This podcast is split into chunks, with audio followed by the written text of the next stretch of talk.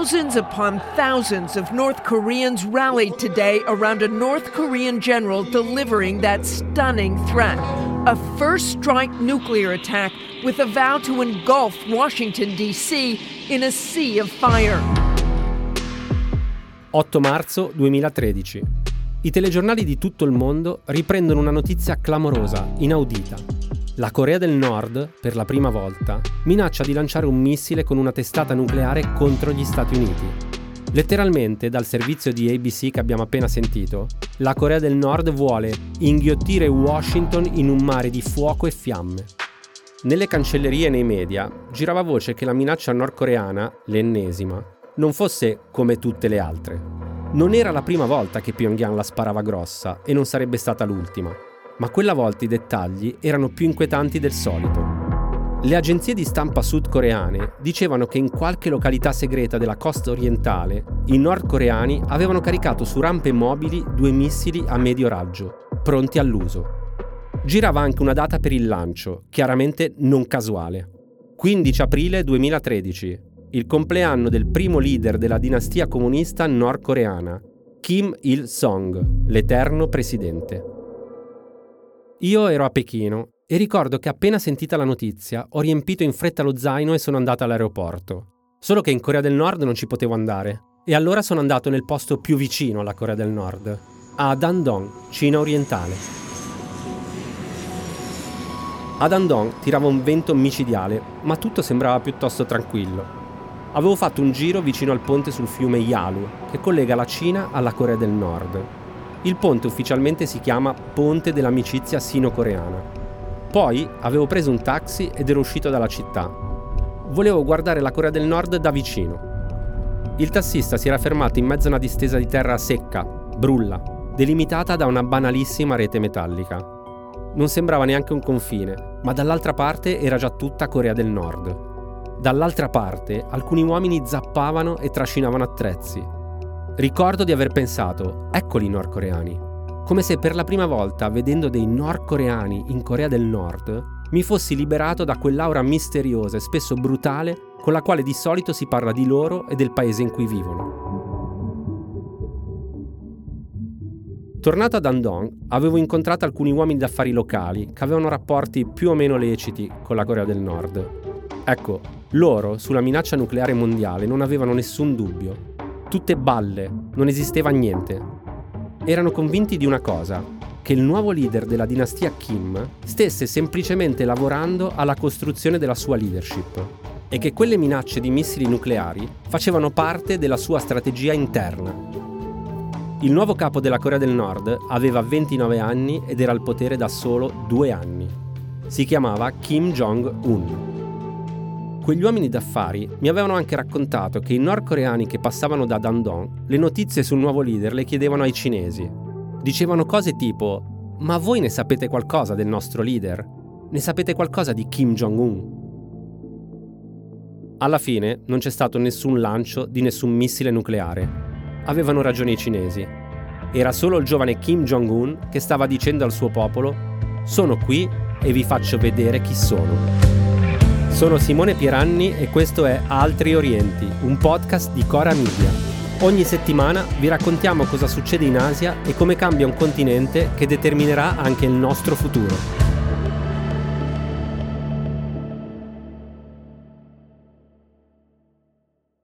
위대한 용도자 김정일 동지께서 주체 100 2011년 19 dicembre 2011. L'annunciatrice più famosa di sempre della TV di Stato nordcoreana fa fatica a trattenere le lacrime.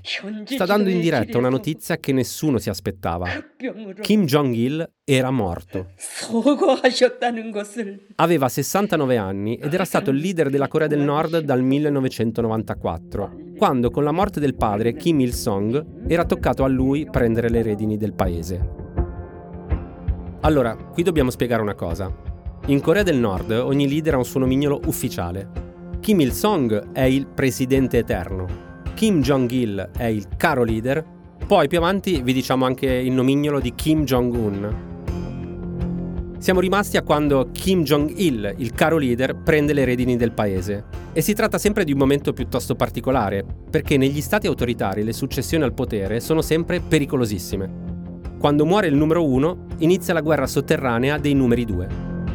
Il timore nel 2011 è che possa succedere anche in Corea del Nord. Infatti si parla di colpo di Stato imminente, di un golpe militare organizzato dai vertici dell'esercito, contrari alla successione familiare stabilita dallo stesso Kim Jong-il qualche anno prima. Anche questa volta però le voci vengono smentite dai fatti. Tutto va secondo i piani e il potere passa nelle mani di Kim Jong-un, il più piccolo dei tre figli maschi della dinastia Kim. Ha solo 29 anni, ma per la TV di Stato nordcoreana è già il grande successore. Ma attenzione perché non è questo il nomignolo che avrà Kim Jong-un da leader.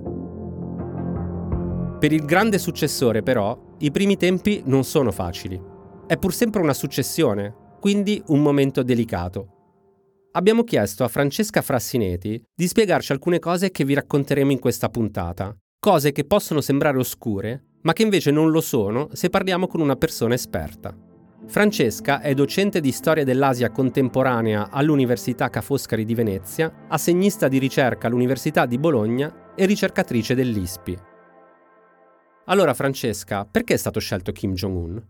Kim Jong-un non è il primogenito per ehm, alcuni meccanismi, alcune decisioni, viene considerato il più abile e eh, il migliore tra i suoi figli. Naturalmente le femmine, le figlie non possono essere considerate adatte per guidare un regime che si basa su un esercito di un milione e mezzo di persone e che considera così centrale la potenza militare e insomma, per varie ragioni, solo Kim Jong-un viene considerato come degno erede. E il regime in questa fase si prende notevoli rischi perché la fase di transizione in un regime come quello nordcoreano è il momento di maggiore vulnerabilità, dove appunto il regime della famiglia Kim è esposto alle maggiori minacce. È per questo che nella fase iniziale Kim Jong-un viene accompagnato da un gruppo di persone più anziane appartenenti alla famiglia Kim,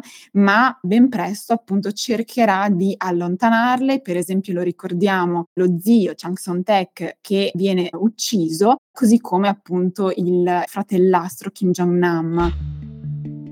Ora, fate attenzione bene ai nomi. Kim è il cognome. Nella dinastia ce l'hanno tutti in comune, ma i nomi sono diversi. Quindi, Kim Jong-nam, il fratellastro di Kim Jong-un, era il primogenito del caro leader Kim Jong-il. Kim Jong-nam, il fratellastro, era considerato il successore naturale all'interno della dinastia Kim, per motivi di anzianità, diciamo. Solo che all'inizio degli anni 2000 si era fatto beccare con un passaporto falso mentre tentava di andare a Disneyland a Tokyo e il padre aveva deciso che la leadership del paese non faceva per lui. Il 13 febbraio del 2017, dopo quasi 15 anni vissuti in esilio fuori dalla Corea del Nord, Kim Jong-nam viene assassinato all'aeroporto di Kuala Lumpur, in Malaysia. Era appena atterrato dopo una vacanza in un resort tropicale, quando al gate degli arrivi Due donne lo attaccano e gli sparano in faccia del gas nervino. Muore 20 minuti dopo. È opinione diffusa che il mandante dell'omicidio sia stato Kim Jong-un. Eliminati gli avversari, Kim Jong-un si è poi dedicato alla cosiddetta politica del doppio binario, un classico della politica nordcoreana. Significa tentare di sviluppare in parallelo l'economia nazionale e il comparto militare perché c'è una cosa di cui i Kim sono sempre stati certi. L'unica garanzia della loro sopravvivenza personale è la bomba atomica. Kim quindi, da un lato, ha cercato di garantire lo sviluppo del settore militare, potenziando l'arsenale fino a dichiarare la Corea del Nord paese nucleare. Dall'altro ha manifestato l'intento di migliorare le condizioni di vita della popolazione. E qui entriamo in un ambito particolare, che può sembrare controintuitivo rispetto all'idea che abbiamo della Corea del Nord. Francesca Frassineti ci aiuta a capire un'altra cosa, che cosa sono i mercati privati nordcoreani.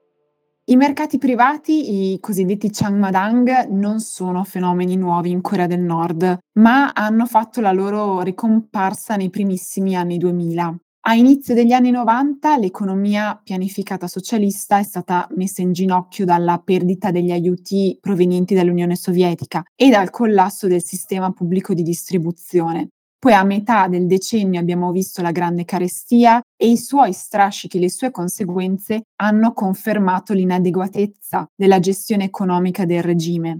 Tutto questo ha spinto i cittadini a riscoprire i mercati e l'economia privata, quindi nei primi anni 2000 si sono messe in moto spontaneamente delle dinamiche e delle iniziative di mercato dal basso che le autorità in alcune fasi hanno cercato di limitare e di controllare, ma che alla fine, di fronte ai vantaggi che avrebbero potuto trarne, hanno finito per tollerare. Per farti un esempio, nel 2005 Kim Jong-il chiude un occhio sui mercati privati, quando tenta di ridimensionare il settore privato con una riforma valutaria nel 2009, deve subito riconsiderare i suoi calcoli, deve subito ritornare sui suoi passi, perché si rende conto che senza i mercati privati sarebbe stato impossibile dare alla popolazione il cibo. Quella riforma avrebbe dovuto minare le fondamenta dell'economia di mercato, ma l'effetto è stato quello di scatenare dei disordini senza precedenti nella società nordcoreana. Quindi di fronte alla minaccia di vere e proprie rivolte, Kim Jong-il ha imposto ai funzionari locali di tollerare i mercati. Ma quindi Francesca, questi mercati sono legali o no? Da allora fino alla sua morte nel 2011 il regime non ha né legalizzato né attivamente soppresso l'economia privata. Poi tra il 2020 e il 2021 Kim Jong-un ha operato l'ennesima inversione di marcia rispetto alle tendenze riformiste dei suoi primi otto anni alla guida del regime. In quei primi otto anni aveva cercato attivamente di migliorare le condizioni di vita della popolazione, se ci ricordiamo nel suo primo discorso ufficiale nel 2012, Kim Jong-un aveva detto che la popolazione non avrebbe mai più dovuto stringere la cinta. Queste promesse inevitabilmente si sono sgretolate di fronte all'impossibilità di ottenere un rilassamento delle sanzioni e di fronte poi alla necessità di impedire la diffusione del Covid in Corea del Nord, quindi il risultato è stato quello di privilegiare nuovamente la pianificazione centrale dell'economia, privilegiare il controllo statale sui mercati e imporre una stretta sulle attività imprenditoriali private. Come sempre, i primi a pagarne il prezzo sono tutti coloro che non fanno parte dell'establishment, cioè la maggior parte dei nordcoreani. Sulla Corea del Nord siamo abituati a sentirne tante parenti di Kim mangiati dai cani, ex fidanzate fatte sparire perché avrebbero partecipato a film porno, lo stesso Kim morto in realtà da anni e sostituito da un sosia. Tutte notizie che si sono rivelate false, ma che nascono da un automatismo purtroppo molto diffuso e per certi versi comprensibile quando si parla di Corea del Nord. Verificare cosa succede davvero nel paese è praticamente impossibile e quindi la tentazione a bersi la qualunque, a bersi la propaganda nordcoreana e quella anti-nordcoreana, è tanta. Il risultato è che sulla Corea del Nord spesso esce fuori una cronaca molto confusa e contraddittoria, una roba da strano ma vero. A complicare di più le cose, poi, c'è un altro fatto. È vero che non tutte le cose bizzarre che si dicono della Corea del Nord sono vere, ma è anche vero che di cose bizzarre in Corea del Nord a volte ne succedono. Welcome back everybody. My next guest tonight is a five-time NBA champion, Hall of Famer and possibly all that is standing between us and thermonuclear war with North Korea. Please welcome Dennis Rodman. Questo era il comico americano Stephen Colbert che nel 2017 ospitava nel suo programma serale su CBS l'ex campione di pallacanestro Dennis Rodman. Lo presenta come tutto quello che c'è tra noi è una guerra termonucleare con la Corea del Nord. Good evening. Good evening. And welcome to the Late Show. It's all good, baby. Bene, come siano finiti nella stessa frase i Chicago Bulls, la Corea del Nord e la guerra termonucleare, adesso proviamo a spiegarlo. La prendiamo larga, iniziamo dal 1984, quando nasce Kim Jong-un. Nonostante le rigide restrizioni in vigore in Corea del Nord per i media stranieri e quindi per tutto quello che succede fuori dalla Corea del Nord, negli anni 90 il mito dei Chicago Bulls di Michael Jordan arriva anche ai figli di Kim. Si dice che a farglieli conoscere sia stato il giapponese Kenji Fujimoto, cuoco e confidente d'infanzia della famiglia Kim. In quegli anni Kim Jong-un e i suoi fratelli, dietro falso nome con un passaporto brasiliano, vivono in Svizzera e frequentano un collegio privato. Nel 2009 alcuni compagni di classe di Kim hanno raccontato al Washington Post di quel ragazzino coreano bravo a scuola, un po' timido e super appassionato di NBA. Passava ore, dicono, a disegnare Michael Jordan. Il basket è una passione che Kim Jong-un non dimentica una volta salito al potere. Anzi, inizia a organizzare eventi per diffonderlo in Corea del Nord. I risultati sono pochini, eh, perché la nazionale non ha mai disputato una partita né alle Olimpiadi né ai Mondiali ma importa poco. Kim ci crede e cerca nomi grossi per promuovere la pallacanestro a casa sua. Nel 2013 invita ufficialmente Dennis Rodman per una mostra sul basket. Rodman accetta ed evidentemente nasce un'amicizia, perché l'anno dopo Kim Jong-un, Rodman, lo invita di nuovo, sempre a Pyongyang, stavolta per un amichevole contro la nazionale nordcoreana. L'8 gennaio 2014, il giorno del compleanno di Kim Jong-un, Dennis Rodman si presenta insieme ad altri ex giocatori professionisti in un palazzetto di Pyongyang, tra pubblico civile e ufficiali dell'esercito, palazzetto gremito, ovviamente.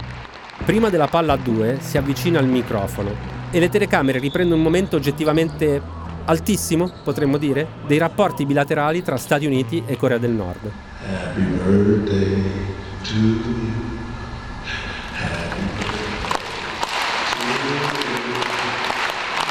you.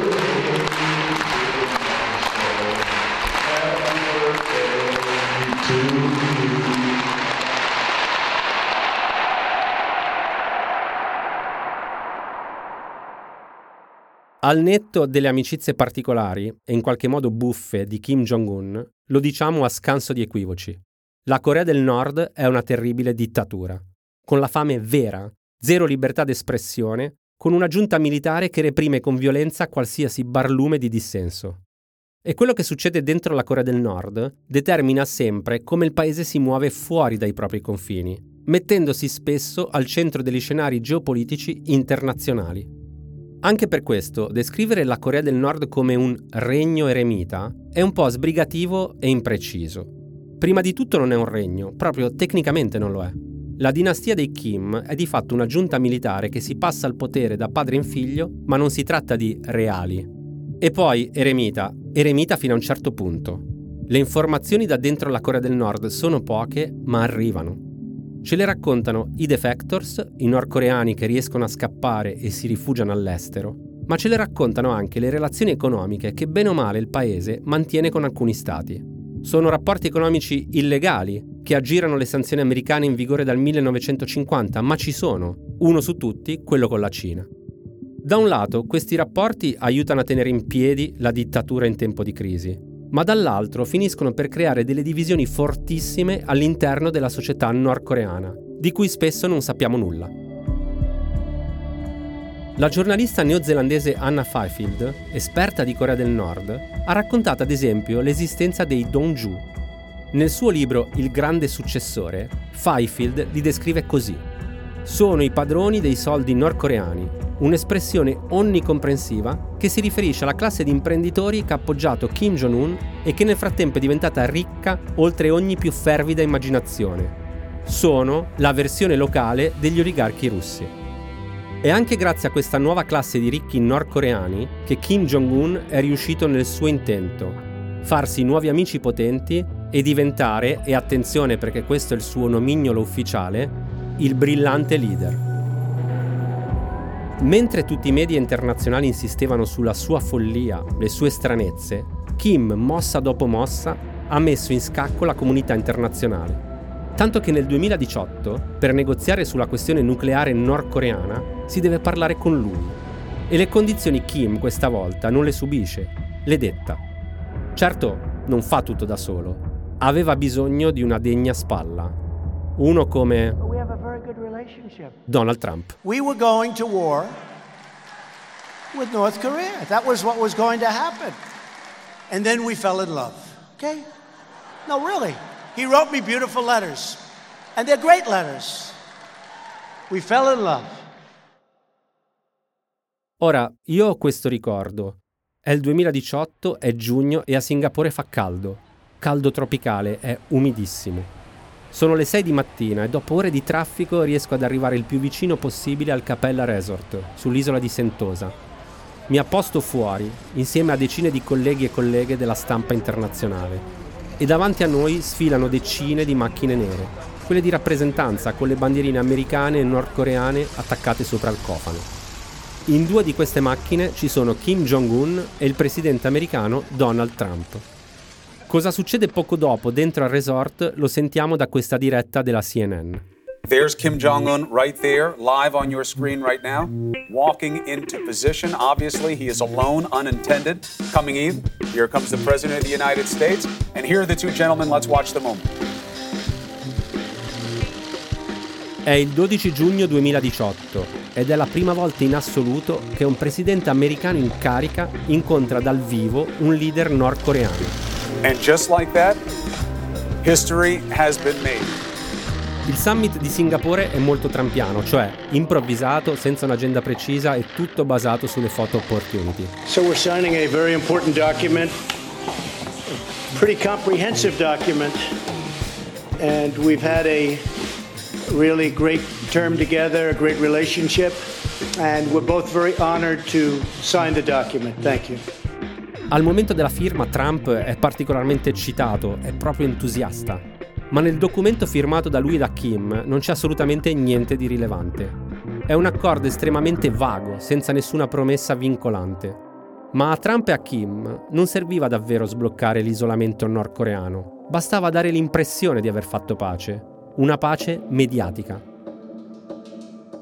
Prima di quell'incontro, invece, Kim Jong-un aveva dovuto affrontare questioni e interlocutori molto più urgenti. A marzo aveva incontrato per la prima volta il presidente cinese Xi Jinping. Era stato un incontro obbligato, d'etichetta. Kim Jong-un aveva bisogno della benedizione del fratello maggiore cinese per andare a incontrare il presidente degli imperialisti Stati Uniti. Le prime immagini dell'incontro ci presentano questa scena. Si vedono Kim e Si, con moglie al seguito, seduti a bere del tè. Poi i due leader cominciano a parlare, si mettono al tavolo ed è lì che i rapporti di forza tra Cina e Corea del Nord diventano una fotografia. Xi Jinping parla, Kim Jong-un prende appunti. In questa immagine c'è tutto. La profondità della tradizione, gli usi e costumi millenari, i rapporti di rispetto tra giovani e anziani tipici del confucianesimo.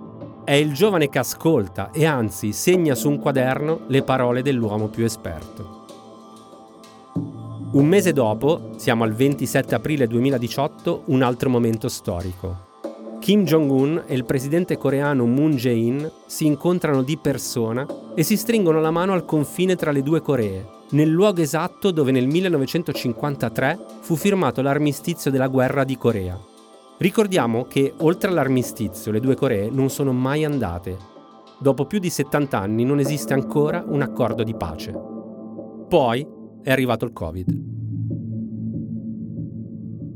Nel gennaio 2021, al congresso del Partito dei Lavoratori, l'unico partito della Corea del Nord, Kim Jong-un fa un discorso in lacrime L'epidemia ha devastato l'economia nordcoreana e il brillante leader è costretto ad ammettere le proprie responsabilità. Nel discorso arriva addirittura a scusarsi per le condizioni di vita nel paese. In Corea del Nord è tornata la fame, quella vera.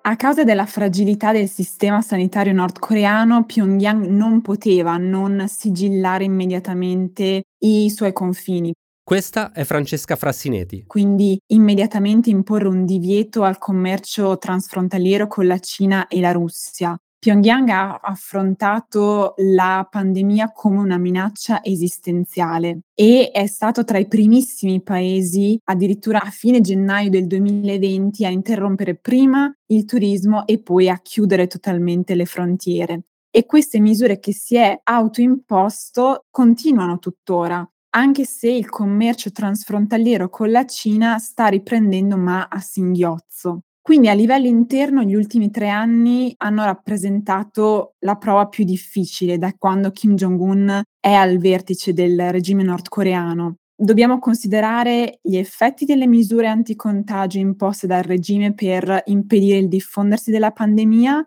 ma anche altri due shock, perché queste misure avvengono in un contesto di sanzioni ultradecennali, sanzioni internazionali a cui la Corea del Nord è sottoposta dal 2006 e allo stesso tempo si deve aggiungere anche la vulnerabilità del suo ecosistema ai fenomeni climatici che come in molte aree del mondo anche in questa regione sono diventati molto molto intensi. Ed eccoci ai giorni nostri. It's a familiar sight. North Korea testing its missiles, but Monday's launch was different. For the first time since 2017, a missile flew all the way over Japan. Visto che l'economia va male, la dottrina del doppio binario salta. Kim Jong-un è tornato a puntare tutto sui missili. L'evoluzione delle ultime settimane è stata questa. Domenica 25 settembre, un missile a corto raggio sparato il giorno dopo l'arrivo di una portaerei statunitense nelle acque intorno alla penisola coreana. Mercoledì 28 settembre, due missili a corto raggio sparati alla vigilia della visita della vicepresidente americana Kamala Harris a Seoul. Giovedì 29 settembre, due missili a corto raggio dopo che Harris ha lasciato la Corea del Sud. Sabato 1 ottobre, due missili a corto raggio sparati durante le esercitazioni militari Stati Uniti, Corea del Sud, Giappone. Martedì 4 ottobre, un missile balistico a raggio intermedio lanciato verso il Giappone. Giovedì 6 ottobre, due missili a corto raggio. Domenica 9 e 13 ottobre, altri due missili a corto raggio.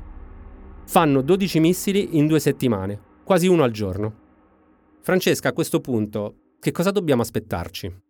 Allora, ogni volta che cerchiamo di capire cosa si celi dietro un test missilistico, un test nucleare nordcoreano, dobbiamo sempre considerare tre elementi e non soltanto chiederci quale sia il messaggio che il regime sta inviando in particolare agli Stati Uniti, quindi al mondo esterno, ma dobbiamo sempre considerare anche la valenza per la politica interna e le esigenze meramente tecniche L'arma nucleare è uno strumento di deterrenza nei confronti delle minacce esterne, quelle minacce che il regime percepisce provenire dagli Stati Uniti, ma è anche una fonte di legittimazione fondamentale per la famiglia Kim. Se i test sono di successo, alimentano l'orgoglio, il patriottismo tra l'establishment, tra la popolazione, una popolazione che è costretta in uno stato di mobilitazione permanente, sollecitata da una propaganda di regime che costantemente brandisce questo spauracchio di minaccia internazionale. E perché lo fa? Per giustificare i sacrifici economici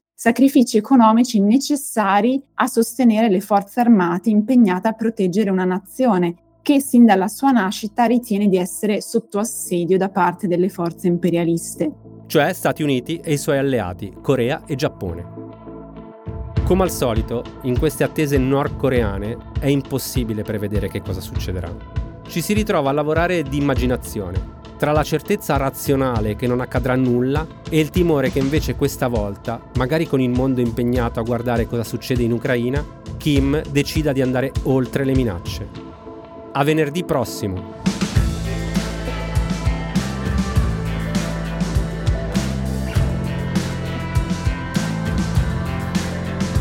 Altri Orienti è un podcast di Cora Media, scritto da Simone Pieranni e Matteo Miavaldi la cura editoriale è di Francesca Milano. La post-produzione e il sound design sono di Daniele Marinello.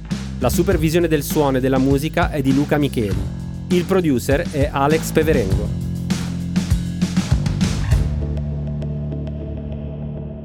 Le fonti degli inserti audio sono indicate nella sinossi.